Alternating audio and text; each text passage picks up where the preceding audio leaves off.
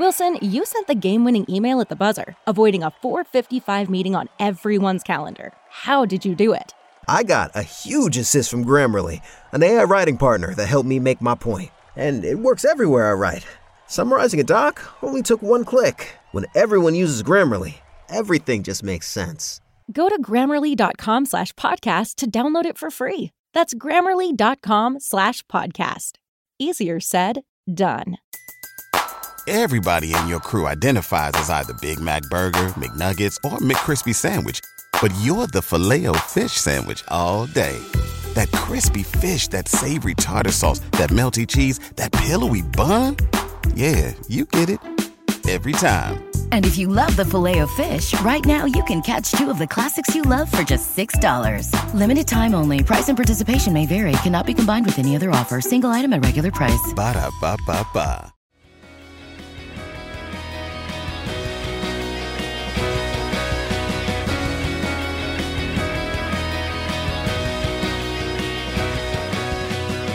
You're listening to the MLS Multiplex podcast with contributors from MLSMultiplex.com.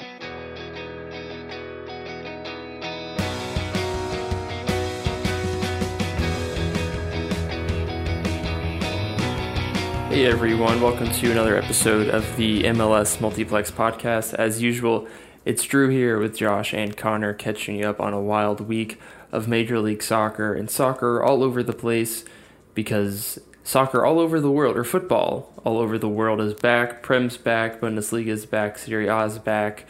It's all back. So it was a fun weekend, more so for some of us. I know it was really fun for Josh, but we'll talk more about that. Um, but yeah, guys, it's been about a week. It's been a couple weeks, I think, since we talked last. I was busy last week, so we got to miss. So it's been two weeks since we've talked last. Connor, we're getting ready for school to start. We talked a little bit about your school and their good graphic design and naming department. So how's how's August been treating you as you get ready to start back up the semester so far? Stressful, very stressful. Um, but we will get to that at some point later. Uh, other than that, yeah, just sort of been chilling. Uh, you're gonna have to tell everybody why we didn't record last week, uh, because it is related to this, uh, and I also want to know what said robot is like. What do, what do you Um, smell like? That's what I want to know. What did he smell like? Yeah. I didn't get access to sniff. Oh, oh, so you weren't that close to. I wasn't that close. I didn't have sniffing access. But yes, You were also masked, right? no, MLS's policy is all vaccinated individuals do not have to wear masks in the office. That was a couple weeks ago. Obviously, that might be changing now. But because the league owns the team, so we go by MLS's policies, not like our own. But yeah, I got to see the big man upstairs, Donnie G, Don Garber himself. Uh, he came by the wonderful Nashville SC offices last week, a week ago today. He came and visited because Nashville's getting ready to open that new soccer specific stadium. I got to walk inside the construction a little bit to try to take a picture. I got yelled at by a construction worker, but it was a good time. It's a nice stadium. It's going to be the biggest soccer specific stadium in North America. Not North America, US and Canada. It's going to be about 30,000 people, so that's exciting. And season tickets went on sale last week, so Don Garber came down, talked to us, did a whole production, um, talked to Walker Zimmerman, talked to some important people, and I was just there for the ride, man, enjoying it, living it up.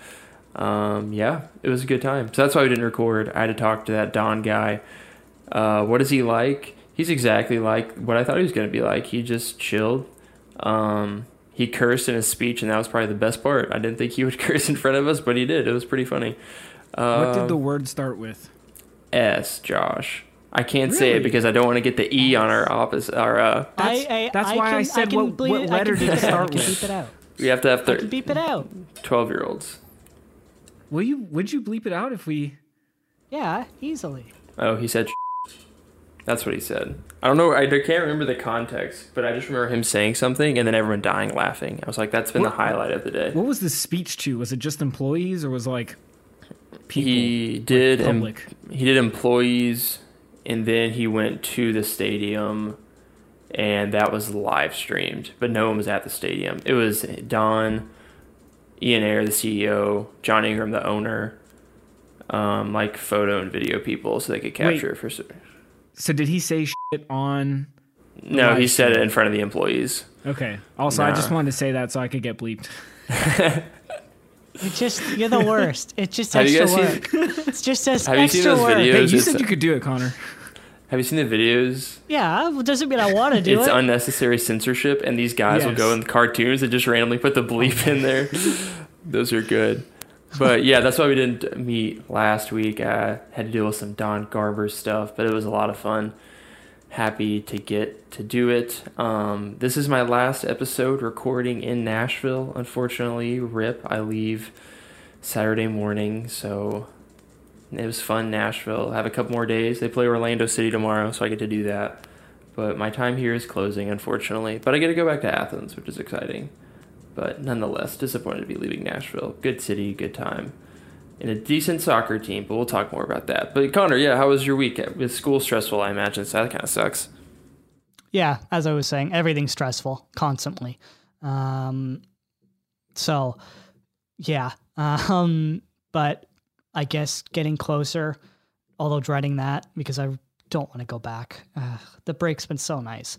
Uh, but Josh, you've had an interesting week. We won't get into why specifically, uh, but how was your week apart from what you mentioned with us off air? Um, my last two weeks have been pretty good otherwise. I think what Drew was alluding to with the weekend, with having a good weekend, was Spurs winning. Yes, Yes. bingo, ding, ding, ding. I realized I couldn't Um, see my thumbs up.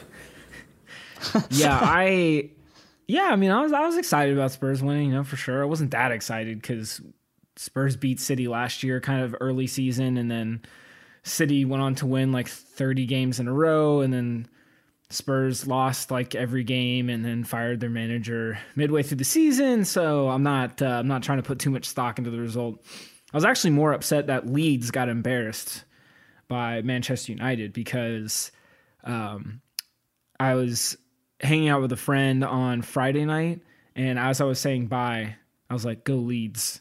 And so the next morning, after I finished playing pickup and I went to check my phone, I was getting rightfully roasted for having said "Go Leeds" because they lost five one. And then on top of that, another one of my friends, uh, she is just now getting into Premier League and looks like she's picking Manchester United as her team, which is just super unfortunate. And then actually, I happened to run into her at the Atlanta United game the next day. She was wearing a Marcus Rashford jersey, so that's okay because everybody loves Marcus Rashford because they should because he's an awesome guy. But everybody should hate Manchester United because they suck. Um, but yeah, other than that, good weekend. It was nice to see Atlanta United win. I did go to that game. Um, even better to see Joseph Martinez score in Atlanta for the first time since October of 2019. I think it was 664 days or 644 days, something insane like that. So lots changed since then, since his last goal at Mercedes Benz Stadium, but it was comforting to see him score once again. Lots of North Americans also did some scoring this weekend uh, abroad. Uh, but before we get into that, Drew is going to talk about our amazing sponsor for this episode. Yes, before we get into our wonderful North Americans abroad segment of a quick reminder about Manscaped's newest product, the Lawnmower 4.0, which is included in their Performance Package 4.0. The package includes the Weed Whacker, which is waterproof, so you can shave in the shower, because I can't think of a better place to shave than in the shower. You're private, alone, and hopefully no one's going to come in there, so you can shave in the shower, which is a plus. And we have a special offer for our listeners. You can get the Performance Package 4.0 for 20% off and free shipping with the code FANSIDED20 at manscaped.com. Again, that is 20% off and free shipping with the code FANSIDED20 at manscaped.com. Lawnmower 4.0, Performance Package 4.0, waterproof weed whacker, the whole nine yards. It's a good time. And now we'll get into North Americans abroad. Sorry, sorry. You you went for privacy and not like cleanup. Like it's so much easier to clean, and then you went for the hope no one walks in on you.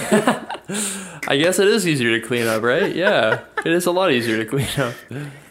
Yeah. All right, so privacy and cleanup. So you can shave in the shower because what two strikes and you're out. Shave in the shower, folks, and you can do it with a Weed Whacker 4.0.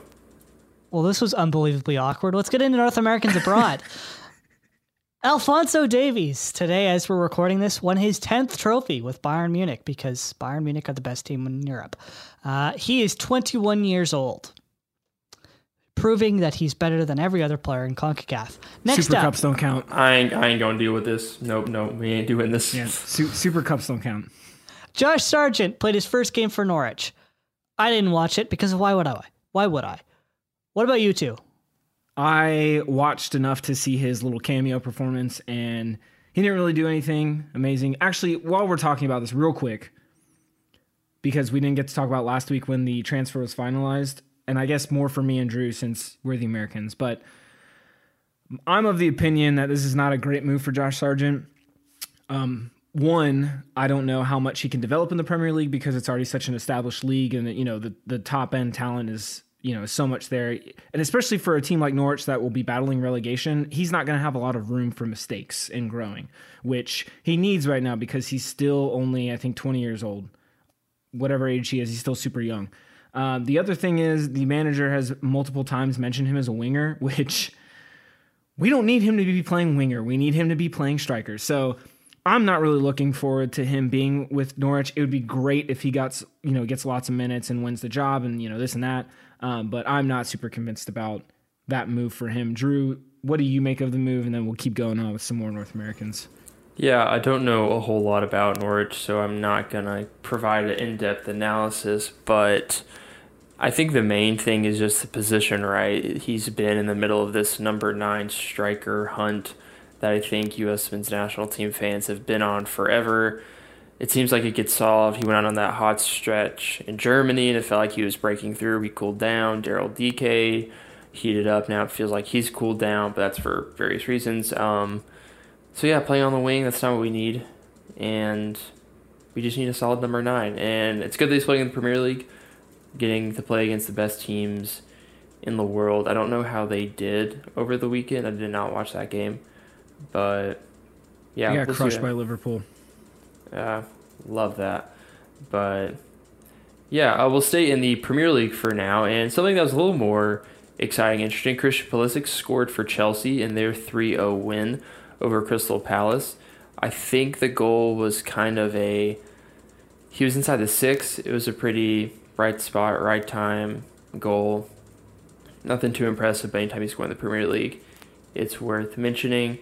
Um, a game I did watch was Dortmund's 5 2 win over Eintracht Frankfurt. Gio Reyna scored and played really well, I thought. Um, he, in the second goal, he was part of the really good build up. And honestly, I feel like playing for Dortmund, man, if you just give the ball to Erling Haaland, just see what he can do. The guy's a beast, and he's really good at doing that. So if the U.S. men's national teams get someone like Erling Haaland, all our problems will be solved. It's that easy. Get him to switch from Norway to America. That's all we need. Um, but what happened today, which is really exciting, Brenden Aaronson scored the game-winning goal in their Champions League qualifier. I think he came on the second half, and yeah, came in, scored a goal, won the first leg two to one, and really exciting about that. Uh, a lot of hype went around him about that move, and to see him do it and try to make Champions League is really exciting. But this just just made me think about something. Jesse Marsch coached his first game in the Bundesliga. I think he lost, which was unfortunate. But he coached a game in the Bundesliga, which is awesome. American coaches tearing it up. We'd love to see that. And what else am I missing? Yes, Tanner Tes- Tessmann played his first game for Venezia. And yeah, I didn't see it. Um, I think I get Serie A on ESPN Plus, but I did not watch it. So guys, I went through a lot of non not nonsense, but a lot of really good stuff. We had some goals, we had some solid performances, we had some not so solid per- solid performances. But Connor, I feel like this is yours. You, you have one choice, unless you want to surprise us. But what was your North American abroad moment of the week? Brought to you by Manscaped, and Fansided. Now I've got to bleep out those two because they're not. oh dang it, man! I A-hole. didn't think about that. Oh, Yeah, you you are can't the do that. worst. I was like, what are the most default MLS sponsors? And I that's thought you what were came gonna to say- my mind. I thought you were gonna say brought to you by Manscaped. oh shoot! I should have done that. Would you have to bleep that out? Well, I I guess I got to edit in my voice saying Manscaped and Manscaped. um, Well, I think I have to go Davies though. I feel like there's not really any choice on that front. He played t- over 180 minutes over the last what five days, and he wasn't expected to play a full 90 on the weekend. So clearly he's healthy. Clearly he's going to be healthy for Canada in the Olympic qualifying or Olympic World Cup qualifying coming up. Uh, but 10 trophies at the age of 21 is insane, and I don't think we can highlight that enough. The guy's crazy. He's a huge key part in a lot of those trophies too. Uh, today he played a crucial, crucial role for Bayern. So great signs for the Canadian. Um, yeah, I guess maybe we should add this. Uh, Cyle Larin bought a club in Canada, uh, or part own now part owns a club in Canada for like developing uh, kids and stuff. So I guess that's notable. Uh, and there was some Canadian who transferred into the Russian league who looks potentially very promising, who's only like 22. So there's the other Canadian news I forgot to add to the doc. Um, but Josh, you have many more options than I did uh, to choose from. Which is your North American abroad thing of the week? Yeah, I'm actually going to go with Alfonso Davies. No, I'm just kidding. Um, For once, giving the Canadians the love that they deserve. um, no, I'm going to go with Pulisic, and not because he scored, but because he got to not play right wing back.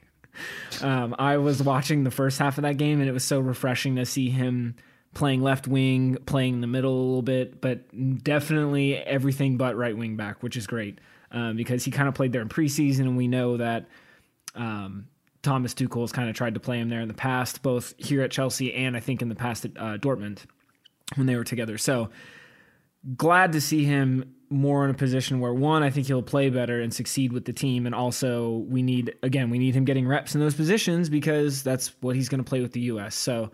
Um, that that's probably my highlight. Uh, Drew, what is your highlight uh, when it comes to North Americans abroad from this past weekend?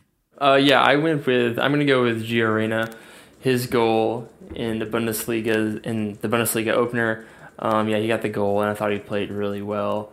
He was a part of the build-up um, that led to the second goal really well, and I just thought he played good.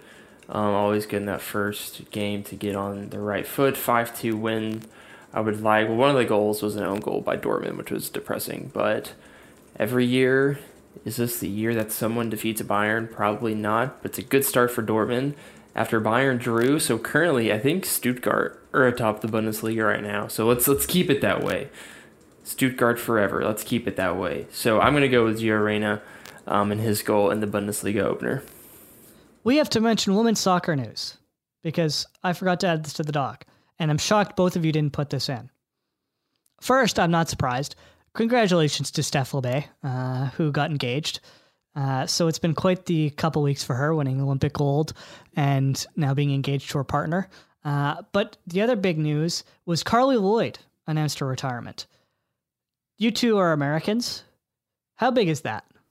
Um, I mean, obviously it's huge. Carli Lloyd, you know, fantastic striker, great player, uh, I'm honestly a little surprised to see her retiring. It felt like she was going to play forever, honestly, with how high a level she's played at. Uh, you know, even now, um, a lot of people like to call her, you know, old or whatever. You know, she needs to be done, but she's still just like.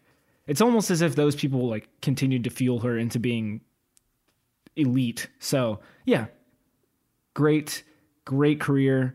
Sad to see her go. I don't think she'll leave the the um, uh, I don't. I don't think she'll, you know, be leaving the scene or anything like that. I'm sure we'll see plenty more of her because it doesn't seem like her personality to just completely dip out. Although who knows? But yeah, great career.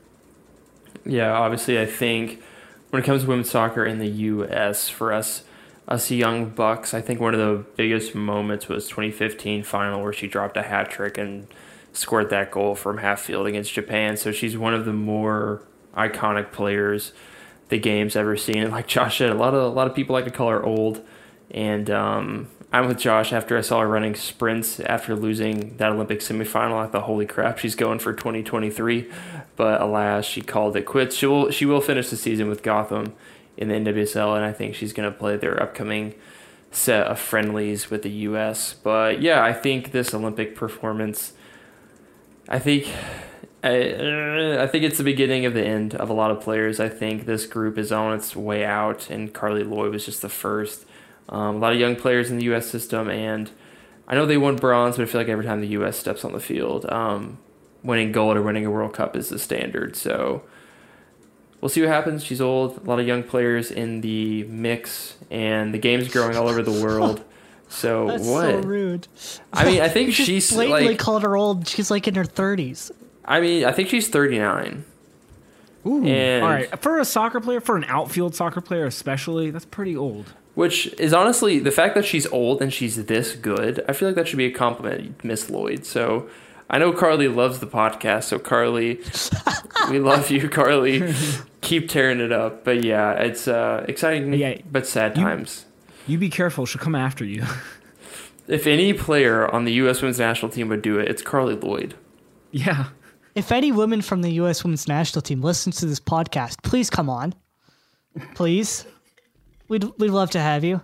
Uh, and we're gonna get zero responses because nobody does. Let's dive into MLS news uh, because we also have a lot of it. Uh, starting off with kind of surprising, in my opinion, Clement Diop and Montreal, the foot, uh, terminated his contract. Diop asked for Montreal to terminate it. It was mutual termination. Um, so very interesting move for Diop and for Montreal, who I believe uh, recalled somebody who was on loan in the CPL uh, in a subsequent move. But what do you guys make of this move? Do you think this was something coming, or were you sup- sort of surprised that Diop would leave? First of all, I had no idea about this at all. Somehow, it did not make its way into my my Twitter timeline or whatever. Um, I'm extremely surprised. Who who has been their keeper if it's not Diop? Well, they sold Bush to Vancouver, and he's now in Columbus, I think. Um, I'm not sure. Is it maybe Pantemis? Let me look at it up. Okay, that sounds right. That sounds right. Um, I mean, it's so strange to me because Diop was doing so well, and the fact that it's at his request, I think, shows that he still wants to play. Obviously, I'm curious to see if he'll land with another MLS team, or if maybe he'll maybe go overseas or, or into another league. Um, but yeah, I am I am surprised. I guess Pantemis has been doing well enough to, you know, justify uh, Wilfried Nancy starting him so consistently. Um, but yeah, I I think it was only like a year ago, right? It was like MLS is back that he was playing well, and right after MLS is back that he's playing well. Um, also, I'll be honest, it's so hard to keep up with all the keepers that play for the three Canadian teams because you got Crepeau, you've got um, Quentin Westberg, you've got Alex Bono, you've got Bono. Sorry, Bono. dude, I don't know. I'm look, You man. got I was Hassel in named. Vancouver. I You was named after a U2 album. Okay, I have to call him Bono. All right, You were named after a um, U2 album? Joshua Tree. It's that annoying one that got put on my iPhone without me giving permission. No, it's not. Okay, U2. I hate that U2 band. Was really good before that weird stunt. okay, Gosh. there's another player that I feel like I'm forgetting. That's a goalkeeper. Um, but yeah, Hassel. No, no, I remember. It's, it's Hassal. Actually, thank you very much. Um, that's how everybody pronounces it. Um, All right. oh, you're gonna look it up. No, I'm going to look up the Canadian goalkeepers But anyway. So I'm I'm I am a bit surprised by Diop, and like I said, it's so hard to keep up with all the quality goalkeepers that play for the three MLS teams. Uh, Drew, anything to add for Diop? Not really, except that it came out of nowhere. Um, he's really good, and MLS is back, and yeah, out of nowhere, Montreal are currently in this tight bubble. I think for that final playoff spot. So we'll see how this goes. I'm interested to see how the fans reacted. Unfortunately, I do not follow any Impact fans on Twitter. Maybe I should. Maybe I should learn French so I can understand what they're saying. But yeah, surprise. We'll see how it ends up because they're in a they're in a tight one right now. And as currently the best team in Canada, which is wild to think. We will get into that. Speaking of Canada, a good thing, at least I think, I think we can all agree, a good thing that a Canadian team is doing. Toronto FC, in addition to the Portland Timbers slash Portland Thorns, are requiring I'm- okay, proof. wait a second. Wait a second. You had a natural transition from Vancouver to Vancouver, and you chose Toronto and Portland. Wait, what? Vancouver to Vancouver. Oh, I'd be skipping I think a we lot. should save that for last because. All right, we'll save it for it's last. The We'll save it for most last. serious of them. I was trying to hype up TFC and you cut me off, man. Okay, well, it, the, hyping them up's a little strong. Uh, I guess I can dive into this. It wasn't specifically just TFC. It's the ownership group, which includes the Toronto Raptors, the Toronto Maple Leafs, whole d- bunch of places. Uh, but basically, Maple Leaf Sports and Entertainment, MLSE, which I'll call them from now on, and Portland Timbers as well. I believe both Portland teams are now requiring either proof of vaccination or a negative COVID test to attend events or games at their venues. Um, they're not the first teams to do this. I believe this is a thing in New York as well, and w- Manitoba also. You have to do this uh, for the Winnipeg Jets and the Winnipeg Blue Bombers in the CFL, which you neither of you have probably ever heard of. Yeah, I've heard of Um, them. You've heard of the Blue Bombers? Wow, Yeah. I'm impressed. Okay. Uh, so yeah, I guess that's sort of the big news that came out today on the TFC front. I think Portland came out either today or yesterday, sort of thing. Yeah, I think both them and MLSE did their announcements today. Well, we're seeing more of this, more move towards full vaccination as teams take more um, of a leadership role on this sort of front, and I think it's a good thing. Uh, it's never a bad thing when you try to keep the public safe. So, yeah, uh, you, either of you have anything you want to add to that? Yeah, as someone who just attended a soccer match, the Atlanta United match with 60 plus thousand people, and masks were a suggestion and not required, and this proof of vaccination and negative test was not required. I love that so far, at least a couple teams are starting to do this, a couple organizations. Um, like Drew said, I, I think this is a good thing all around, and I think it should be um, more and more required because you know, we can't risk having these big sporting events be like super spreader events. It's just, it's stupid, especially when it can be avoided by asking for proof of vaccination or making sure people are testing negative before arriving. So it's a small thing. It's, you know, let, let's just do it. Let's just do these small things so we can get closer and closer to get rid of, getting rid of this virus, which I still can't believe we're having to, uh, you know, we're having to say these things, you know, a year and a half on plus. Um, but speaking of Atlanta United, some other news came out today. Uh, it looks like the Atlanta United players are to be compensated following their MLS Players Association grievance in regards to not having enough off days under former manager Gabriel Heinze. Um, so nothing huge there. You know, I think all it is really is is saying that it's being confirmed that Heinze didn't give them enough off days. I I still think it's a little strange that this was an issue under Tata as well, and yet nothing ever came out about this as far as players being compensated. Maybe it happened behind the scenes and just nobody ever found out. Um, you know, no no reporter or journalist got news or wind of it, but all the same, that was reported earlier today. Uh, sticking in the Eastern Conference, Philadelphia Union have signed right back Olivier Mbaizo to a contract extension. Uh, he has played very well for them. He is their starting right back.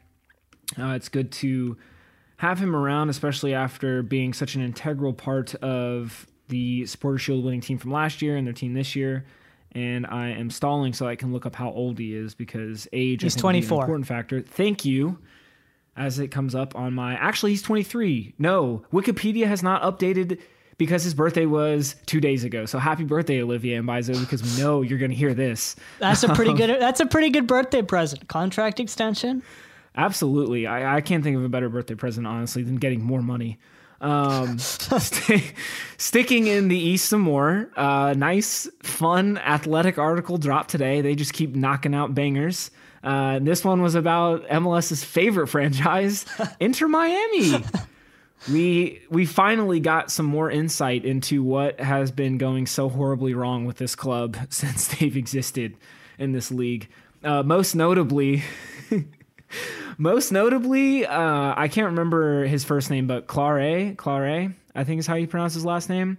Uh, he's one of the two owners that is looking to sell their stakes in the franchise. We talked about it on um, on a podcast episode, I think a couple weeks ago, maybe a month ago.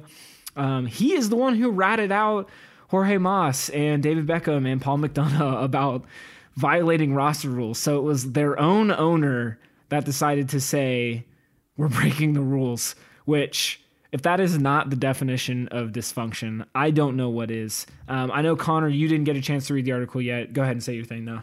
I was just going to say, how bad does MLS's organization have to be that they need an owner to rat out his own team to figure out the financial issues? To be fair, that obviously that is ridiculous and it is kind of dumb, but at the same time, I the more and more we find out about specifically this situation, the more and more I start to wonder if MLS is kind of comfortable turning like a blind eye to how people construct their rosters because we we even discussed this on our own pod when this came up, right? They can't be the only team breaking these rules. There is no freaking way that they're the only team in MLS of all 27 teams that is skirting around these really um, you know, unnecessarily complex roster rules. So, in a Let's, sense, I'm okay. not surprised. I want to know which teams are currently doing this. Definitely Atlanta. They they on on some level they have been breaking these rules. I could argue. I, I think it's safe to argue. Oh yeah, I mean, I think it's safe to argue any of the teams that we recognize as big spenders. You can lump in Seattle. You can lump it. Well, you know, maybe they don't really spend big. Maybe Cincinnati for Toronto. Yeah, you know what? Honestly, yeah, Cincinnati probably too. Yeah, I can't disagree with that one actually. L.A. probably the two L.A. teams. Well, definitely the Galaxy, even though they were able to buy out whichever contract. We, I mean, with Pavón, like they got around that somehow. It wasn't just, oh, he's a TAM loan signing, even though if we were to sign him to a real contract, it would definitely be a DP. There was probably some more in there that we don't know about. And why would their own franchise rat themselves out? That's is absurd. It is absurd. What's even stupider is the guy's trying to sell a stake, right? Yes. So doesn't what he do devalue the company and therefore devalue his shares? That that is a good point. Although at the end of the day, MLS franchises are so ridiculously high priced because of their potential, then maybe he's not really losing that much. Although I wonder which came first. Did he decide he was going to sell his stake and then rat out his fellow owners, or did he do that and say, "While I'm at it, I'm also selling my stake"? I would love to hear more about that, and hopefully we get even more tidbits in the near future from it. Uh, Drew, did you get a chance to read the article? If so, anything to add? If you didn't get to read it, anything to add? I'm reading it right now. So um, it's fun to read. It's really interesting. I think the quote that's gotten everyone's heads is We launched a brand, not a team, uh, which was an anonymous source, so cannot give any credit to who said that. But um, yeah, that, that makes a lot of sense. That was a good quote that I think if there's any team in the league that that could apply to, it's Inter Miami. Um, yeah, I'm at the part right now where he's talking about Paul McDonough. He had a lot to do, stretched too thin, the job was too big for him. Um, talking about hiring marketing agencies, and the team just didn't live up to what they the agencies were convinced of. So it's just, oh my goodness. It's amazing that this team is so bad on the field and we talk about them so much because everything they're always in the news. They're getting a lot of attention, just not for good reasons. So, one of the things that's just sort of okay, news uh, that came out in the hockey world is the release date for the Toronto Maple Leafs All for One series. I don't think you understand how badly I want an All for One series behind the scenes with Inter Miami. Is that, that would like, be so like the Last Dance yeah, is that like the All for Nothing Amazon series? Yeah. Yeah. Or did I say all, all for, for, nothing? I'm sorry, all or nothing. Yeah, I think that's what it's called. I, did I say okay. all for one? Yeah, the, the Toronto that's, FC slogan. That's the TFC and the Leafs slogan. Um, yeah, the all or nothing series. I want one of those so badly. That would be the best peak content, and to see Jorge Mas having the conversation with Paul McDonough while negotiating this whole Matuidi thing, like, oh, that would be the peak, peak of content. Uh, oh, I want that so badly. That'll never happen, but I want it so badly. I I just want to add in one more thing before we get into our last little bit of MLS news, but I I haven't been super public about it, but I've been a staunch Paul McDonough supporter. I wanted to believe that he didn't do anything wrong. Um, I still do believe that on some level he's being made a martyr for this whole mess in Miami. But after reading today's article, yeah, he uh, definitely took on too much, as it is stated in that piece by I think it was Paul Tenorio who wrote that with some help from a couple other writers. But yeah, it's a it's a bummer. I wanted to believe so bad that you know he was doing the right thing, but I'm not really sure he was at the end of the day. Um, but on to our last little bit of MLS news. Um, Connor, you probably know more about this um, just because it occurred in your country, so I'm going to let you take it away. All right, I don't know a ton. Um, I know sort of the bare details, sort of the statement that was released by Vancouver. And if you're not familiar with what happened, basically, three Vancouver Whitecaps Academy players were assaulted in what is believed to be a racially motivated attack, uh, or it's currently alleged uh, because obviously there's not been anything proven. I believe one person has been arrested. Um, one of the players is in hospital. He will recover. He's going to have to undergo surgery. Um, but yeah, I don't. I believe it. The attack happened. It happened in BC. I want to say Burnaby, but I'm not hundred percent on that. Uh, which is a town in BC. It's not Vancouver. Um, I think what this highlights though is every we always talk about racism in the U.S. and everything along those lines, but it the same hate that people talk about consistently in the U.S. exists in Canada too. Um, this hasn't been the only hate motivated attack. There was a CFL player who's been involved. I'm not sure how proven or how confirmed this is, but involved in a homophobic attack in on Toronto's island, uh, or Toronto Island in Toronto. So I think what this really highlights just is how this isn't just a US thing. This is a Canadian thing too. And while we like to act as though us Canadians are the good guys and we're the nice ones who always apologize and don't have a mean bone in our body. The truth is, we aren't, and we have a very, very dark past um, involving race and racism, and uh, heavily involved in the First Nations community. It's, something that gets ignored a lot, and I think we need to sort of start shining a light on things like this because they do happen day to day still. Yeah, just one thing I want to add on to that. Um, you know, something I've noticed the more and more I've gotten into soccer over the last few years, um, because it's really only been the you know, as we've said before, the last five or six years that I've really paid attention. Um, like Connor's saying, this is an issue that is all over the place. It is not just in the U.S. Um, you know, it's not just in Canada. It's it's all over the world. We've seen so many incidents and issues in Europe as well. Um, but I'm sure there are plenty of other countries that are dealing with the same issue. And, you know, it's our job to say something and to speak about it and to, you know, to discuss how awful it is and how we all have to do our part in trying to stamp it out because it doesn't belong in the game, it doesn't belong in our lives. And anything we can do, no matter how small, will go a long way in the long run. So, soccer is a global game. We are all one people. We are all human beings, and we need to treat each other that way. Um, and for this to happen to those players is frankly sickening and just so disappointing. Um, so hopefully, as you're saying, especially for the third player who is having to get surgery, hopefully they they recover and um, they can get past this awful awful event.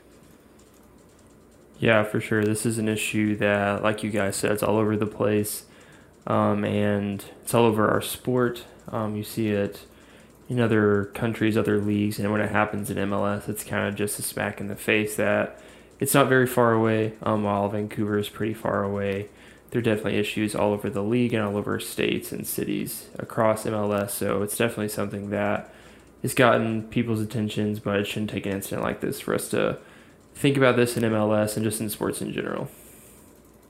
Well, we're also we should add is these they're kids who got attacked. The oldest they'll be is mid teens. Like you, sh- they shouldn't be subjected to that at that age. Um, so highlighting that and remembering that these are kids and it's going to stick with them for a long time. So while we may forget about it by next week, these kids are going it's going to be with them for the rest of their lives. What happened? And that's the case of all racism. Um, and we need to stamp it out of the sport. We need to stamp homophobia out of the sport. Everything, all forms of hate, we need to get out of this sport. And the only way we're going to be able to do that is through talking about it and being vocal about it, even if it's a hard conversation to have. Um, so, if unless either of you have anything you want to add, uh, we'll take a quick break and then we'll talk some of the games from last week. And we are back. Time to talk some MLS games from this past weekend. And we will start with the last game of the weekend and easily the most exciting game of the weekend. It was some nice, fun MLS after dark, some West Coast action, some Cascadia Cup action. It was the Portland Timbers and the Seattle Sounders facing off once again, this time at uh, Providence Park up in Portland. And Seattle crushed the Timbers 6 to 2 very very lopsided in the end. However it was a very entertaining game throughout. Very back and forth very fast paced um, i know you guys were able to see some bits and pieces of it. I was able to watch most of the game and uh, it was very fun. Very fun rivalry game. And I, I hope that that game alone made some more mls fans um, just because it was everything you love to see in an mls game. It had some some back and forth rivalry action. It had some bangers I think we were, you know, we were talking about this in the Slack, but you know, when we were talking about our goals of the week, we could have just stuck with this game. We could have just done goals of the Portland versus Seattle game. We didn't even have to venture out into the rest of the league with how crazy this was.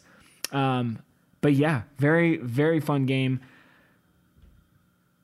I think the the biggest takeaway from this, right, is just how good Seattle is, and we've been talking about it all year. Um, but over the last, let's say, maybe month or two, Seattle's form has kind of dropped a little bit. They've picked up a couple losses here and there. Um, they've had pretty average results. I think I want to say in their last nine games, they've had three wins, three losses, and three draws. So it's been very, very even keeled across the board. So I guess I'll ask this question for you guys, and then I'll flip it and we'll talk about Portland for a second. But does this definitively say Seattle is the best in the West? And what does it say about them and where they stand in the league? No, they're not definitively the best in the West. Because less than a month ago. Wrong, but okay. Less than a month ago, they got smacked 3 1 by SKC. So, no, they are not definitively the best in the West. They are definitively number two in the West. And it's going to be really, really fun when these teams play in the playoffs because they're both really good, and I could see that game going either way. But no, they're not. They smacked Portland. And I know the banger goals were a lot of fun, but those weren't, that doesn't yell. You can't expect Ruidíaz. Well, I guess you can expect Ruidíaz to do whatever he wants, but you can't expect volleys from corner kicks to be happening all the time. And no, they're they're really freaking good. They're they could win MLS Cup and surprise anybody, but you got smack three one by SKC. There's no, you're not the best in the West. Where does this put them as far as the league goes? Whew. Well, they can't be first because they're behind No, I'm- Kansas City. Apparently, Are they? I'm trying to think. Are they two or three? That's well, I think the jersey that you're wearing kind of I know. says the answer for you. Oh, I guess I'll put them at three in the league. I'll put them at three. I'm- I'll say Revs one, SKC. If this is my power rankings, these are the power rankings that are going to get roasted um, in a couple weeks. But I'm going to say Revs one, SKC How about a couple minutes? A couple minutes. I was going to say, let me have it. But SKC beat them three one less than a month ago. This is a good result, but like you said, this is they've been on a whirlwind, right? They just drew Dallas. They lost, just lost to San Jose. They lost to SKC. They beat. Granted, the Austin win was phenomenally impressive because they rolled out the North Hall High School Literal soccer children. team and beat Austin FC. Um, but no, they're not. SKC's better. They beat them three one less than a month ago. No. Top three, yes. Top one, no. I'm just pulling up this SKC game to see. Holy cow! How can you say Seattle dominated that game? Um, the score says otherwise, my friend. Seattle had 13 shots, six on target. SKC had seven shots, four on target. Get better finishing, my man. You got Rui Diaz up there for a reason, dog. Okay, okay, hold on. We are Hold- wait. forgetting. In that game, Nicholas Lodeiro did not play. So, He didn't play all 90 in this game. yes, but he did play. Like it was their best team. Guys, What? we are forgetting about the greatest club competition in the history of the sport of football from earlier in the week. where Our both historic legacies. played in this glitzy. You're talking about rolling out high school teams. Let's talk about SKC in this. We are we are talking Leagues Cup, my friend. No, we're not. We're Seattle not. beat Tigres earlier in the week. The best thing to happen to Sporting CONCACAF since Kansas Nations City- League. And Sporting Kansas City got the absolute snot beat out of them. I don't care if they were rolling out kids. Seattle can roll out kids and get a result. Why can't SKC do it? SKC's doing this against League MX. Seattle's doing this against Austin FC. Are you saying Austin FC and Liga MX are not the same? That's exactly what I'm saying. How dare you? This we've just. Oh God. Okay, but oh for real though, Drew, I can't believe how wrong you are about this. I, Yeah. I don't like that you're basing one re- like one head-to-head result on on. This. I have multiple. Drawing with Dallas, like I s- like I said, literally Seattle has losing kind to of San been- Jose. Okay, like I said, look at the shots. Shots don't win points, my friend.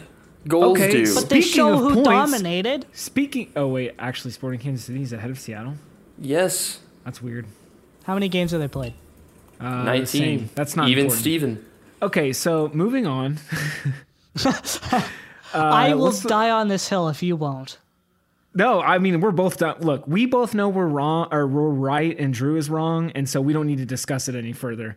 But I'll take my 3 1 win and I'm going home. Oh my God, one out of thirty-four. Um, Portland. Portland is the team on the end of this drubbing. Uh, real quick, I just want to add that we're getting a Seattle Portland rematch in Seattle this month, twelve days from now, as recording this. Sunday, August 29th, up at Lumen Field in Seattle. We will get a rematch. By At the way, prime prime time of 10:30 p.m. hey, hey, West Coast, MLS After Dark. As this past weekend proved, it doesn't get any better than that. Um, by the way, I'm picking Portland. I'd agree with it if it win. wasn't a Sunday. That's true. But I'm picking Portland to win that game. By the way, I know we're a couple weeks away from it, but that just screams like you you would expect Seattle to. That doesn't mean Seattle is not the best team in the league, Drew. I don't know what you're you're like kind of doing a VAR motion, but then you're like pointing at yourself. I don't know. Um, I was going to we need a- ask you if that happens, We need a VAR Seattle- on your opinion. and you'll Um, check and see that's right. But anyway, if that happens, will you still die on this hill after, let's say you're right, and Seattle lose at home to Portland? Are they still the best team? Wait, when you say the best team in the West, does that also include best team in MLS? Well, I can't say New England's the best team in MLS, else that would Just be admit defeat, myself. but whatever. No, no, no. We'll, we'll we'll talk about that later when we talk about their game. But I, I it would depend on these other results before I, you know, form an opinion. Oh, you know what? I'm not going to do, Drew. I'm not going to form my opinion on one single game. That's If what I'm it- not going to do. if it ends six to two Portland, That does not mean Seattle is not the best team in the West. It just means they're getting owned by their rivals. You know? at home, it's seventh yeah, place just like Portland, Portland, just did. Okay, so speaking of, I'm not saying Portland's best Portland- team. No, nobody is. Um, are, should we be worried about Portland at this point? I mean, the fact that they are they're sitting in seventh. Um, they just got embarrassed at home to their rivals in what was an extremely embarrassing fashion. You know, you they got scored on in a variety of ways, which is always tough to deal with. Um, but yeah, Portland is sitting there at seventh, and frankly, they wouldn't be in the playoff picture if not for LAFC also being extremely mediocre. And San Jose, they're kind of on the up and up right now. But yeah, Portland, worried or not? I know my answer, but I want to hear your guys' answers. Not. Because I look Why? at their schedule for the rest of the year. The tough teams they have Sporting KC tomorrow, as we're recording this, so that'll have happened. Then they get Austin. Then The they Liga get MX Seattle. champs. What? Austin definitely gonna beat FC Sporting, equals way. Liga MX. Oh God. Then they get Houston. So so far I see two games guaranteed wins. Austin, Houston. Then they get Vancouver. Colorado, tough game. I'd say it's winnable. LAFC spiraling. Real Salt Lake, winnable. LAFC again, spiraling. Then they get Inter Miami. You're guaranteed a win there. Galaxy in October. We'll see how healthy they are. Vancouver again, Colorado, San Jose, Real Salt Lake, Austin. Yeah, so they're definitely playing some of the average to lesser than average Western Conference teams. I I think Portland's going to be okay because they're getting healthier and healthier. Sebastian Blanco just made his first start in almost a year. Um, and he's not, you know, he's not even 90 minutes fit yet. So we Scored a goal, I think. Yes, he did. He did. Um, so he's going to be a menace the rest of the season as he continues to get healthier. Uh, Yaroslav Niezgoda also made his first appearance, I believe, his first appearance of this season, um, since he tore his ACL back in November. So he is starting to work his way back into it. Um, Eryk Williamson did not play in this game either. He is, I think he had to quarantine because of a COVID contact or something to do with the Gold Cup. I, I can't remember which, uh, what what the reasoning was exactly. But this is not a a fully functional Portland team just yet, um, and therefore I think they can they can kind of work their way back into it. Uh, but let's let's move on now into some other MLS games from this past weekend. Um, as fun as it is to talk about Portland Seattle in that game, we probably should not spend the whole time on it. So let's talk about an even more exciting matchup: the Chicago Fire and the Columbus Crew. The best rivalry. I don't even in know why I put this in the doc. You put this in the doc because Columbus freaking lost. And That is the only reason I put it in the doc. They are struggling. You want to talk about spiraling? It's Columbus. First, you lose to one of the most dysfunctional clubs in the league right now, Atlanta United, at home, right? Super embarrassing. And then you follow it up with a loss to Chicago, which is arguably an even worse team. So things are not good for Columbus right now. They've lost four straight too. Against See? the other two teams, DC United and LAFC. Fair. Their last win came against Atlanta. Yeah, and even then, Atlanta arguably outplayed them. They just couldn't finish any of their chances. Um, so let's talk about Columbus. Which, before we do that, let me just say one quick thing about Chicago. They're kind of hanging on right now. I don't think they have enough to make a playoff run, and I think you guys would agree with that statement. But they have kind of righted the ship right now um, and are stringing along some decent results, but it is probably going to be too little too late for this season. But Columbus, what is wrong with Columbus? Drew, I want to hear from you first. Yeah, so I have to give a major shout out to Joe Lowry with MLS. He wrote a pretty awesome article about what's going wrong with him. He bought, brought in a bunch of numbers that I don't understand, but he's a smart soccer mind. So highly give that a read. Um, but yeah, he was talking, you know, I think we do need to cut him some slack. They've had a couple injury bugs biting No. them, as Josh Nods has said. You know let why? me let me because finish. the best because the best team in the league, the Seattle Sounders, they got injury bugs, and yet here they are all the way up at the top, and Uh, they're not the losing top? four in a row. the top. Drew, Drew, Second look at top. Look at their roster from this weekend. Look at this or against Chicago. Who are they missing? Oh crap! My, Zardes my started. computer left. Zardes For the first time in a while. Santos, Nagbe, all healthy. Etienne healthy. You had Molino on the uh, come off the bench. Sure, you got Liam Fraser starting at right CDM. Great. You got Hurtado on the bench, right Phillips on the bench. You got Athel on the bench. They're healthy. Artur is out for like, and let's not forget, Aidan Morris is out for the season. So let's not forget about that injury. Artur is out for like two months. Two guys. you Noah who else survived Valenzuela is out two- for six to ten weeks with a hamstring injury. They still they should be held accountable. And Okay. Zardes has been missing for a while. It's not like he's been playing the whole season with Gold Cup and US things. Right. You you make kind of fair points. And they're not in However, last. They're still in the are they in the playoffs? They're eighth, seventh? They are They're eighth. Eighth. Ugh, below Montreal and DC. That's embarrassing. But to Montreal's their dis- good. and We're not No, they're getting not. into that. They're not good. All right. So but to their discredit, Zelarayan is not playing like we expected him to. I think Lowry pulled up. He's losing the ball more than anyone in MLS while dribbling. He's lost the ball 78 times, which is not just the most among midfielders, forwards. It's literally the most in MLS. So when your magician who successfully destroyed the Seattle Sounders, the third best team in the league in MLS Cup last year, is not playing. He's playing like a Ezequiel Barco on steroids. He's just losing the ball while dribbling. Oh god. That's not a good recipe for success. So between not having a lot of players and your best player not playing well, not a good combination. However, I'm not giving up on them because they're right there. And if Zelarayan gets hot, don't let the crew get hot. But I think between injuries and your best player not performing well, that's what's wrong with the crew. Connor, what do you think's going wrong in Columbus? I don't know.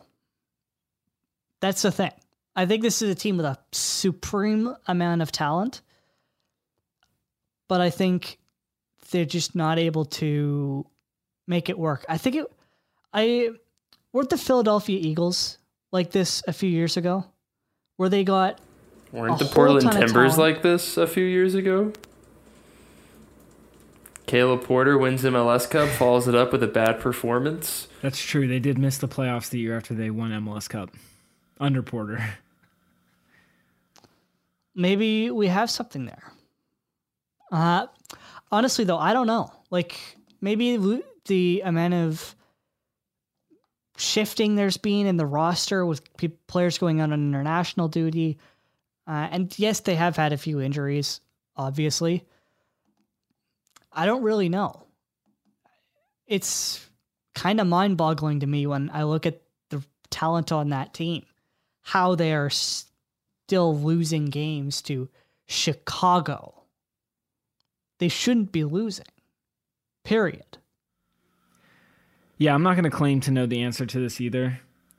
Um, I'm kind of with with Connor, but like Drew said, Zelarayan's having lots of issues. Um, also, Matt Doyle was kind of writing about this a little bit, but the underlying numbers for Columbus were not very good last year. Even when they won MLS Cup, they just they got hot down the stretch, and then they played well in the playoffs, and they were rewarded with the MLS Cup win. And we've talked about it on here before, but what do you need to win MLS Cup that puts you above the other teams? Superstars and superstar performances. And that's what they got from Zelarayan. It's what's happened to every MLS Cup winner in the last few years. You get these outstanding performances from your top players at the right time. Columbus is just not putting it together anymore. They're not getting those results. They're not grinding out those results. And as Connor was talking about with talent, they should be. They should be getting these results, and they're just not. So maybe it is Caleb Porter that's the the real problem here, and maybe he just doesn't know how to coach teams the year after they win the championship. I don't know. It's very weird. It's a very weird issue to have, and uh, it will be kind of funny if Columbus doesn't make the playoffs this year, and Caleb Porter will have done this twice. Um, which begs the question maybe not for us since we've all experienced uh, championships in the last handful of years, but I wonder if you were to find, say, a, a, a Red Bull fan, you know, someone dying to win MLS Cup. What if you said to them, Caleb Porter will get you a championship, but then you will be terrible after that for a little while, and you won't be able to come back until a couple years later? Do you think they would take that? As a Toronto Maple. Yeah. as a Toronto Maple Leafs fan, I would take that without even thinking twice. Yeah, as an Atlanta Falcons fan, I would definitely take that. I'd give it all away for a Super Bowl. Yep, do it in a heartbeat. So it's probably worth it if we're being honest, if we're really, really looking at the situation. But it is a weird situation, regardless. Uh, speaking of Red Bulls, let's talk about their game against the Montreal Feet. Uh, Montreal won two to one at home, and someone put in the document, "Can we take Montreal seriously now?" To which I wrote, "No, Red Bulls are terrible. They are so bad. And Connor, you can be as upset with me as you want, but they're not good. And I know you want so badly to be right about Montreal. You, how badly you want Montreal to be right, or uh, to be right about Montreal making the playoffs and being a good team is how badly I want New England to not finish in the top three. we want to be so right about our preseason takes because all of the rest of them are terrible but I don't think we can take Montreal seriously. I will say they are a good team. They are better than we expected. I still don't think they're going to make the playoffs for for the record. That's my opinion. Uh, and Red Bulls are garbage right now. They are so bad, and I think that's why Montreal was able to beat them. Discuss, Connor. Fight me on this. I just think Montreal are good. Like, they're, I think they're a good team. They claw results against competition that they should get results against. Uh, obviously, they did lose to Miami and they did lose to DC, but they got a draw against Atlanta. They won against New York. They won, ag- or they lost early July. They won against New York. Um, like I think this is a team mid-table, and that's where they are. And I don't think everybody's giving them enough credit. They still think of them as a bottom five team. I think this is a mid-table club who may not make the playoffs. I could see Columbus jumping them uh, if they go on a bit of a run, but I think it's a team that just doesn't get enough credit. It's as simple as that. I can v- go with you on the not get enough credit wagon. I think just because when people think of Canadian clubs, they think of TFC just because of their recent run in Vancouver hasn't gotten it done yet. I I think I can I can agree with pretty much everything you just said. I don't think they're a bottom five table team.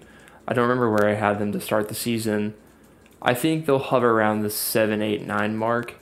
Um, we'll see what happens with Atlanta United. That's just who the heck knows what's going to happen with that. Again, with Columbus, like you said, they're two points behind. So if the crew get one weekend results bouncing their way, they're in seventh, and Montreal's on the outside looking in. Um, I think I'm not taking them seriously just because they lost to Miami, which I can't say that for other results that we don't want to talk about. But they also let in four goals to Cincinnati, which is Okay, some, they no, still won the game. No, no, no, no, no. Cincinnati does the have a one good thing attack, which is what Cincinnati can do is score. The one thing Cincinnati can do is score. They can't defend. Montreal capitalized on that because they scored five on them. Cincinnati has scored two goals in the last five games. Okay, who's that against? Orlando City, the Red Bulls, a 10 man DC United, and they didn't score. Okay, so right now we're looking at Nashville, who top three team in the East. One of my worst takes of all time was having them not in the playoffs. Yeah, we know. DC, yes, they should have done better. New York, similar team. I think you're underrating New York. Wait, City Orlando- or Red Bulls? Red Bulls. Ugh, Ugh. so Orlando, bad. they managed to get a goal against. Like, Yeah, but anybody can they've been score on Orlando. Orlando has allowed 23 goals. They're a pretty mediocre team defensively. Nothing special. They're not a Nashville or an NYCFC or anything. They're not a Toronto, that's for sure, allowing 40 goals. Holy crap. okay, Okay. remove seven of them because they came in one game. No, those seven goals still count, my man. Yeah, I know they still do, but it looks a lot less bad. You remove those seven goals, they are They're still the next worst in to the East. last. No, shout out Portland for allowing six. If you remove the seven goals, Portland would be the worst offensive team in the league.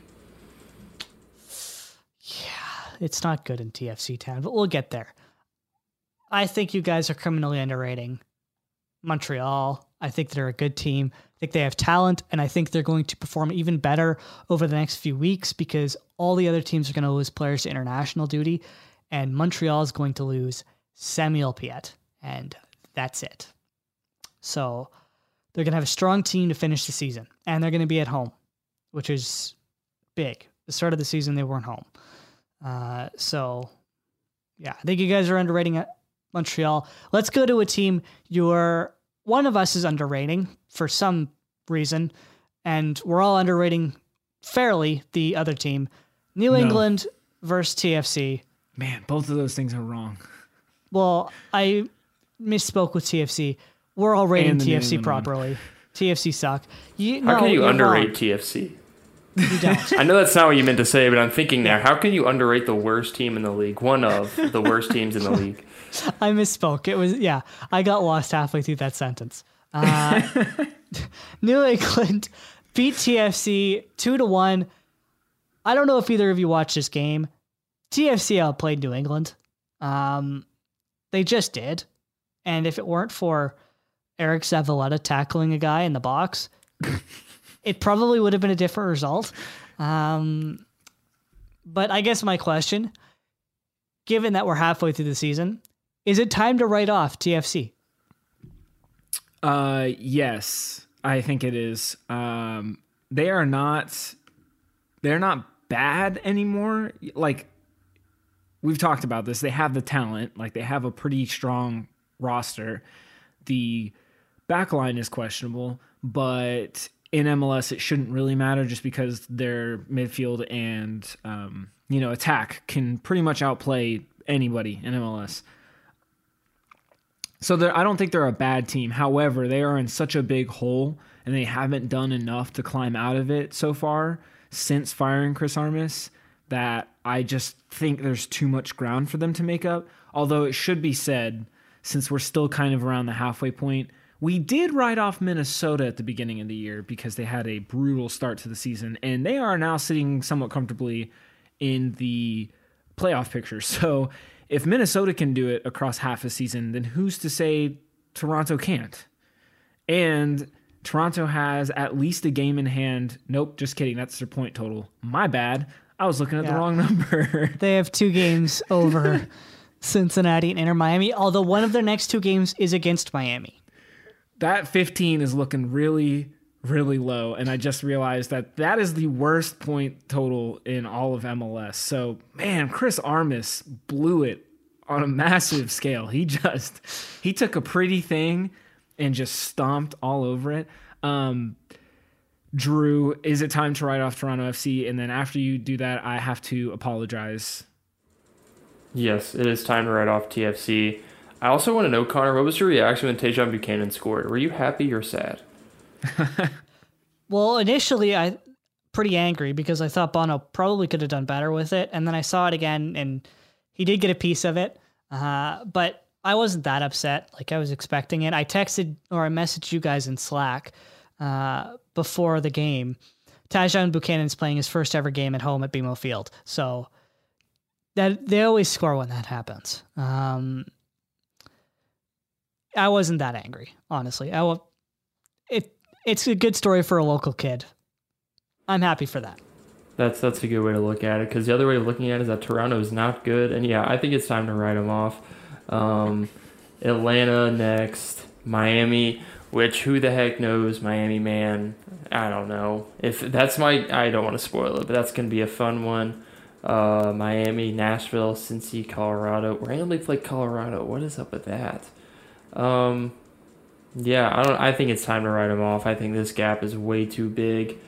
And again, when like you guys were saying, when the two teams ahead of them have games in hand and more points still, and the Red Bulls have a game in hand, uh, yeah, I think it's too big of a hole to climb out of. I think the best they can do is end the season on a positive stretch, because Chris Armas dug him a pretty big hole after beating Leon that one time. Man, can you imagine that? That was this season.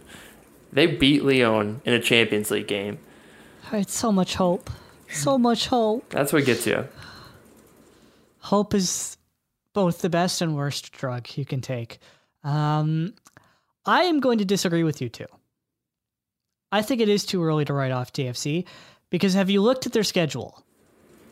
They they have an interesting schedule. They have some good teams and some pretty bad teams, which I think speaks to the Eastern Conference more than it does Toronto, because you go from playing Miami to Nashville and Colorado, which is a random smack in the middle of all this nonsense. Is that you play Colorado. And you get Philly a couple times. A pretty, a relatively easy schedule. You have a point. I think if they don't get three point, if they don't get a minimum of four points by the time we record our next podcast, I'm writing them off. Minimum of four, ideally six, because they should win against Atlanta and they should win against Miami. Uh, albeit all of those, both of those games are on the road. Um, I think it's a little early. I think this is a team that could go on a run who's been playing really, really well uh, lately. Achara coming back has been a revelation. Um, so I think it's a little early. I think two weeks from now or a week from now, I might have a different answer, but I can still see them getting in if they're able to get out a couple of tough results against a couple of good teams. Um, and getting points against teams that they're fighting against for the playoffs will be huge. Um, because you know they get a couple points against Montreal, or they get three points against Montreal. That's three points closer to the playoffs. They win against Miami and Cincinnati. They jump those two teams. I'm not going to write them out yet. Uh, I think we might be a little premature on that, but I understand your thinking. Yes, Drew. if this team, I don't know how realistic this is, but if they pull out a Canadian championship, will that make up for this nonsense that they're in right now? Because I see they have a quarterfinal in the middle of all this against TBD, the powerhouse of the CPL, TBD. Yeah, uh, I probably not because I just expect them to win this every year. Um, so I don't know. It's going to be actually very interesting to see how they go at that game, whether or not they actually play players. Go Forge. I hope Forge wins the whole thing this year. I don't know if they're in it. What? I think They're they might have been Canadian team. eliminated. Ugh. They got robbed of last year's Canadian Forge was championship. robbed. Let's look. What happens when a Canadian Premier League team wins CCL before MLS does? That will never happen. An Also, MLS it's team winning crazy. CCL, I agree. It is also crazy to to think that there's a chance. It is possible that a USL team could one day win CCL. Like that is Atlanta United, the theoretically- twos have been turning it on, man. theoretically So- possible. Forge are still in it. Uh, Yes. They're automatically in the quarterfinal. Toronto Yeah, FC will get TFC will get one of York United or Masters Football Academy. So probably York United. I don't know who Masters Football Academy is either. It So sounds like a uh, adult league, like the league Josh plays in. That's what it sounds like. I wouldn't rule it out, uh, to be honest. But let's do goals, games, Wait, no, no, no, no. I gotta, I gotta. No? Josh has to apologize. apologize. I gotta Oh, yeah, you apologize. gotta apologize. Right? We gotta New talk England about the other Revolution team. Twitter, open your ears. I apologize, Drew, for making you lose all of your money. I'm not hmm. apologizing for my take on the Oh, New England oh, no. Revolution. It is not time. It is not time. This we are halfway through this thing. This man, more than ha- I a got game over halfway. Let's, oh my god. let's gosh! add a little bit of context. Oh. Context. because people Okay. can't read our Slack messages. This is true. So, first of all, we all know about my horrible take on the New England Revolution that they're not a top three team. So, I was definitely baiting you into thinking I was going to apologize for that, which I'm not. I'm not until the season ends. And it Well, is you did just admit it was a horrible take, so It is- It is a horrible take, but am I going to be wrong? Heck no, I'm not going to be wrong. I'm going to be right about this. Um, and I- I'm talking to you, New England fans that are back in my mentions this week, claiming victory, even though we still have like 45% of the season left. the best fans. Don't do that. league. It's MLS. Are you crazy? Speaking of being MLS, in the Slack, we had a nice, cordial discussion about betting. and I, like the genius I am, suggested that this game would end two to one, and I was right. I just only picked Toronto to win. That's not important. What's important is Yes, that I got the score right. That's the only thing that's important, and who wins. yes, so I we were talking about this game, and I felt like this was the perfect kind of game for Toronto to win. Uh, and I mean, hey, is that so crazy? They just beat New England a couple weeks ago, although it was midweek, and we all know about that midweek MLS magic. Um, but yeah, I thought Toronto was going to win two to one. I told Drew to bet his entire net worth on that game, and he did, and he lost all of it, and now he can't support his family. So Nope. no, I'm totally kidding. I think I'm recording Drew, beside you- a dumpster. Drew, did you even put any money? Did you end up actually betting on this, or did you not follow my smart advice? I did not follow your terrible advice, and uh, I think I took the weekend off, which is probably wise. You listen to my wise advice. I should have bet the over on Seattle Portland though, but yes. maybe I'll Which bet. that, yeah. We got a was gonna say, game which means having don't do a- that for Nil-nil the draw Portland Seattle incoming. game. Exactly. Don't Speaking of it for the games, uh, should I watch San Jose, Minnesota, or Galaxy Rapids? Galaxy Rapids. All right, you heard it here first. I'm watching San Oh, Jose, but Minnesota. Those are both good. You know what? I'm gonna watch both of them at the same time. They're starting right now, folks. Yes, I. After we're done with this episode, I'm gonna Get to your them both up. TVs now. We forgot to mention something. Josh did this to Drew. The week of his birthday, too.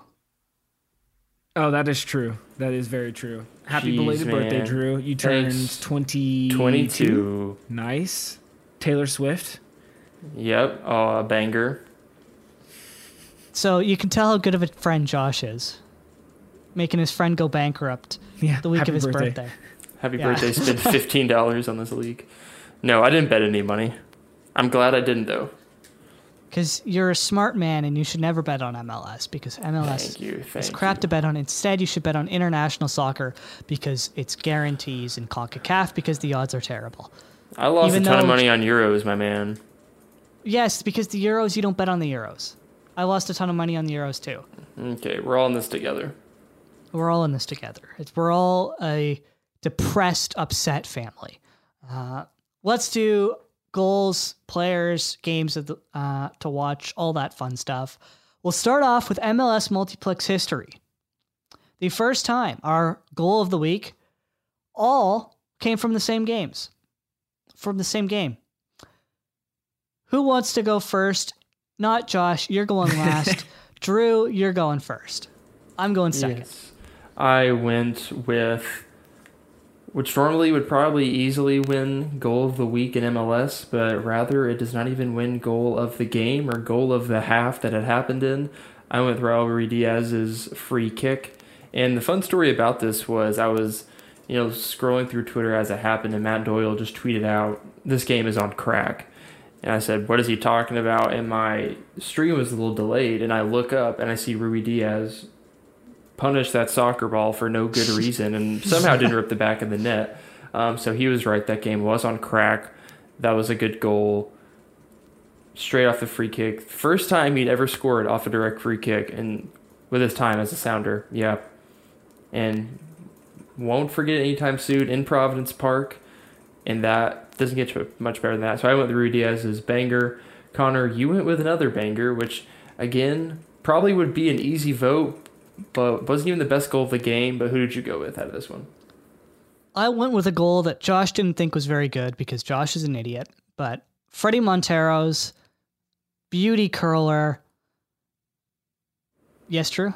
I have to say we've been roasting your takes a lot, but good job on the Fredy Montero take about Seattle. Every time he scores, I'm like, dang it, Connor was right. Yes, that is true. Connor, you get a win for that. I will take my lone win this season, with maybe Montreal following it. Uh, we'll ignore my Nashville take. Honorable mention for goal of the week, by the way, Hany Mukhtar, because that goal was disgusting. Uh, but I went with Fredy Montero to make MLS multiplex history uh, because this goal was just as deserving, uh, despite what Josh said about the goalkeeper getting a hand to it. It just showed how much power was on the curl and how unstoppable it was. But Josh, tell us your story. Why did you steal this goal from me? And why was I nice enough to give it to you? Well, I did end up picking the Jimmy Medranda volley. Um, which, by the way, and I think I sent this clip to you guys, or if not, you guys have seen it. There's an excellent video of the Sounders fans at Providence Park. They've got a drum up there, and whoever was with the drum hit it as soon as the um, corner was kicked. So it made it sound like the ball was getting kicked, and then they hit it right as Medranda made contact on the volley. So it's so cool having that drum like kind of spice up what's going on on the field. Uh, and that goal happened right in front of the Sounders fans too. So if you haven't seen that video, I, I encourage you guys to seek it out. Uh, but yeah, I picked Jimmy Medranda's wonderful volley, and the reason why I was allowed to pick it as my goal of the week, even though Connor wrote it in the doc first, is because Jimmy Medranda liked my tweet reacting to his goal. So that was fun. I was just chilling on my couch and I got the notification and I was like, Jimmy Medranda. And I was like, wait a minute, this is probably some like fan account, you know, some niche, like, you know, How I'm Name- sorry. name numbers. How did you just say that? niche, niche, Niche. niche. Isn't, all right, Yes, I mean, I was niche. close. Not niche. Niche. Well, isn't There's niche no T the sign? But ch. How do you say achara? Do you say ashara? There's an E at the end. So So? Niche. The English language doesn't make sense. This isn't even an English no, word, it is it? doesn't. Uh, I think it might be French. it doesn't matter because we pronounce words differently anyway. No, Bean, you're wrong. You say bean and we say bin. What? Yeah. If you say someone is a has been, Oh. we say has been, but Connor says has been. Am I wrong? that wrong? might just be my terrible saying, uh, speaking. I think it's just a Canadian thing. But anyway, Jimmy Medranda, I picked his goal. He liked my tweet. It doesn't matter that he probably liked everybody's tweets reacting to his goal because that's definitely the case. But you guys didn't tweet about it while you were watching the game, and I did, so I get the goal. Well, I didn't watch the game, so that would have been tough for him to like a tweet and reacting to it. Uh, but I'm curious, how many times have you guys been interacted with somebody, like a player on social media? I've had it happen twice. I had Chris Mavinga, I had a little conversation with him after he got in a car accident. And yes, um, Laurent Simon has liked a couple of my tweets. What about you guys? Uh, I feel like I mean obviously the the Revs Twitter account uh they got me they got me good. Well, I got I got Byron too. So um, Yeah, that's true. I'm trying to think. I don't know if I've had any other direct. I've had some um, some journalists, you know, like Matt Doyle, Andrew Wiebe. I've interacted with those guys a couple times. Uh, Pablo Maurer. Um, but as far as like actual players go, I don't know. The closest I've ever gotten is interviews in person, but that's not Twitter. So I got the Whitecaps liked my tweet one time, and Drew Carey retweeted me from The Price is Right. He's a big Seattle Sounder Ooh. fan. what do you? yeah. I was gonna say, Price is Right. You mean he owns it. part owner? what? Yeah, he's a part owner Yeah. of the Sounders. Oh my gosh! Oh, He's what? always been a huge. Yeah, he's always been. I He's- think he's been he's with an them since the club started. Oh my gosh! Yeah. Wow. Yeah, you He was make there one good before tweet about the Macklemore and Russell Wilson. Yeah, he was way in there. Wow. Yeah. So. So, Drew, what you're saying is you were retweeted by part owner of the best team in MLS. No, the part owner of the New England Revolution did not retweet me. However, the part owner of the third best team in MLS did in fact retweet me. Yes. God, how are you doing them so dirty when the part owner retweeted your tweets? That's wow. wow. That's wow. I, there's no other words for that. Wow. Hope he doesn't go and undo the retweet. If Drew Carey listens to this, if Drew Carey tells me he listens to this podcast, I'll say Seattle is the best team in the league. That's that's my take now. That's how willing I am to change my mind. It's all about Drew Carey. That's right. Drew would sell out his opinion For, For Drew Carey, one- yes. one Twitter interaction. With Drew Carey, yes. Oh, that that's an interesting conversation for another day where we need to try to get we need to do like an episode in the off season where we just try to get interactions or tell stories about our interactions. Like I want to hear about all of Josh's interviews, how they went and stuff like that. Um, And Nkosi Tafari follows us on Twitter. he does do that uh, because in The next great. best great center back. He is hot take going to Europe probably soon because he's unbelievable this season. Uh, and Dallas just send everybody to Europe because they're great. Uh, let's do games to watch. Or no, we have to do players of the week. which I guess speaking of Nkosi, he's not anybody's player of the week uh, because there were a lot of good options. And Josh's was interesting. Uh, I don't necessarily know why he went with this player, but let's start with Drew because Drew, you and I, our opinions don't matter. So, who is your player of the week? My player of the week is Connor. You said you were going to ignore your Nashville take. I am not going to ignore your Nashville take, and I'm going to stay in Nashville with Hany Money Making Mukhtar scoring a goal and an assist against DC United. Which I don't know if you, I don't think you saw the result of the Nashville DC. Please United. tell me that's what you call him behind the scenes at Nashville. I mean, it's not like I get to hang out with him or anything. So I call him that, but it's not like he's, you know, we're not OGs by any stretch. Okay, but do other people call him that? No, that's that's my own Oh. thing. Hany Money making Mukhtar, the most underrated player in MLS, but that's a different conversation. But a goal and assist against DC United. He's been slight, silently tearing it up in Nashville, or silently tearing the league up. And yeah, tore it up against DC United, a banger, and got an assist. Him, Randall Leal, and Josh's player of the week, CJ Sapong, have been tearing it up, which I think it's Connor's turn. So before Josh gets to tell us why CJ Sapong is his player of the week, Connor, who is your player of the week? Man, we almost had a trifecta of Nashville players. Crap, I would have told my Josh. bosses to listen to the podcast. Dang it. Okay. I'll change it up because this guy deserves it, and we give this my guy too many. Randall Leal, because the guy scored two goals out of nowhere. Uh, I didn't see this coming at all.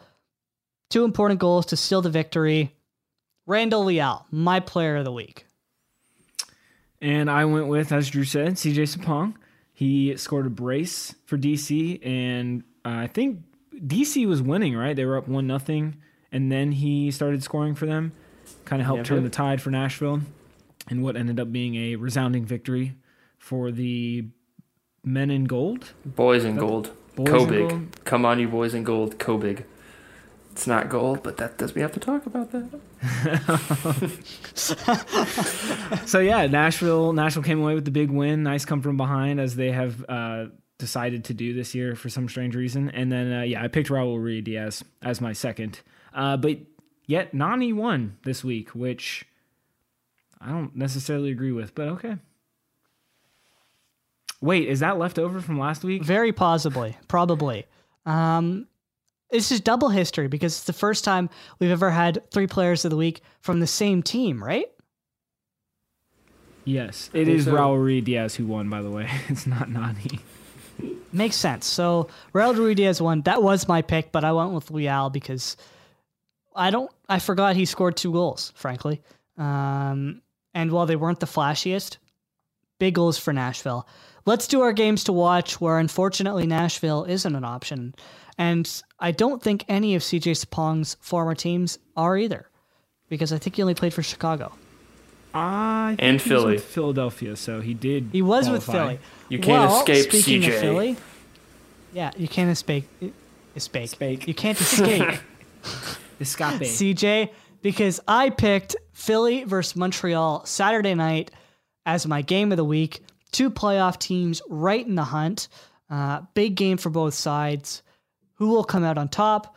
Who will push their way further up to the table? Who will put their playoff dreams at risk? Big, big game for me. So I went Philly versus Montreal. Let's go next with Josh because I want to yell at Drew. Yeah, I went with the Hudson River Derby between Red Bulls and NYCFC. Uh, we haven't spent tons of time talking about them, but NYCFC are slowly making their way up the table. They're now second in the Eastern Conference, starting to make a little bit of noise up there with Nashville and Orlando, and obviously the Revolution. Um, but because this is the Hudson River Derby, who knows? Maybe the terrible Red Bulls can pull out a win against what is clearly the better team in, in NYCFC. So I will be very interested in the result of this game. Drew, tell us your pick, and then we'll find out why Connor is so angry about it. Yeah, I picked Miami Toronto. I just want to see who's worse. There's no in-depth analysis. no Who's worse? no conversation. It's Miami. We know this. It's clear. Wait, who has the lowest points total out of 27 teams? Having played Who two had more Chris games. Armas as a coach for half the season? Red Bulls. Supporter Shield winning Chris Armas. oh God! If all right, you hire him as a head coach. We didn't even mention that. oh you guys yeah, hired Atlanta a head United has a new coach. coach. Yeah. You know why we haven't talked about it? Because nobody cares. Because nobody knows if it's the right move. I all I saw was praise. I Yes, saw an I- article written by uh, Mr. Josh Bolin about why Heinze is exactly what Atlanta needs. By the way, I considered writing the same exact article, but just substituting Gonzalo Pineda's name for it. I still might do that. Um, Do it as a do it as a notes. Do it as a notes because there's no way they'll put it up on the website. And do it exactly know. the same where you literally just take out the name. It's the exact same article. I would I would have to alter a bunch of stuff because No, I- no, no, no, no, no. keep it the same. You keep it the same. But yeah, no one no one is really talking about Pineda because this is very much a wait and see kind of situation with Atlanta at this point. And another wait and see situation is how badly Josh will continue to do at fantasy. Oh, hey, Uh, speaking of fantasy, I decided to be really stupid and uh, spend twenty dollars on a uh, fantasy Premier League, and so now I'm in a league for that. And guess what? I already hate it because I captained Harry Kane and he did not play this weekend, and I wasn't allowed to change my lineup after I found that out. So, folks, fantasy soccer is stupid. Well, now that we know I too Josh have Harry Kane on my team. Oh, and I didn't do it because I'm smart. Unlike Josh, whose team is just an abomination. Uh, you have 710 points. 15th is sitting at 808. Um, so it's just embarrassing. Drew's at least over a thousand, so I'll give him that, sitting in 13th. I'm in ninth with 11 or 1,187 points, just ahead of Dave's Delights, who is sitting with uh, 1184 points. But top of the league is crushing all of us. Uh, Goat, Breck Nelson, believe former site head. Um, 1,389 points. He's one point up on older goaler because he had players playing tonight. Uh, Price and Reynoso. So we'll see how they do tonight. Uh, but older goaler sitting in second with Peachy Swagger sitting in third. Colorado Crapids sitting in fourth. And Anelta FC uh, sitting in fifth. Blender Daddy's Boys has fallen.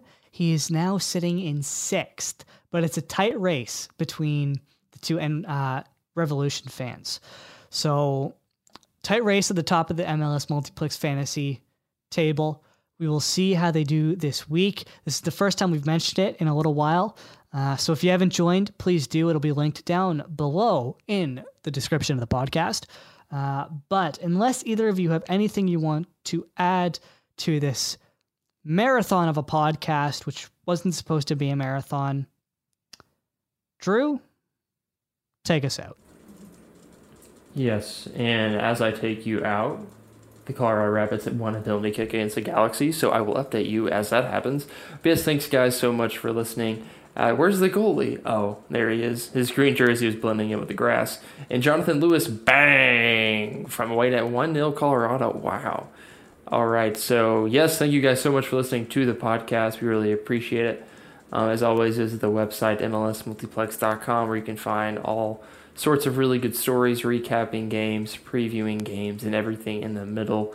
So visit the website. Be sure to follow the website on Twitter at mlsmultiplex um, to see stories as they get tweeted. You can follow us on Twitter to see our really bad soccer takes. Myself at underscore Drew Hubbard, Connor at CWG Somerville, and Josh at Josh underscore Boland. And again, thank you guys so much for listening. Uh, we will be here again next week to catch you up on more MLS action. So take care until then, and we will talk to you all next week.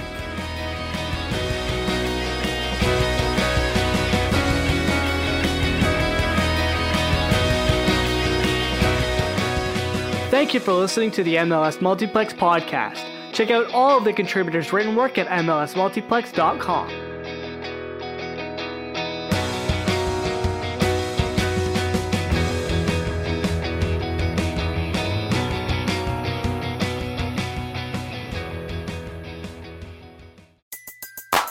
Everybody in your crew identifies as either Big Mac Burger, McNuggets, or McCrispy Sandwich. But you're the filet fish Sandwich all day. That crispy fish, that savory tartar sauce, that melty cheese, that pillowy bun. Yeah, you get it. Every time. And if you love the Filet-O-Fish, right now you can catch two of the classics you love for just $6. Limited time only. Price and participation may vary. Cannot be combined with any other offer. Single item at regular price. Ba-da-ba-ba-ba.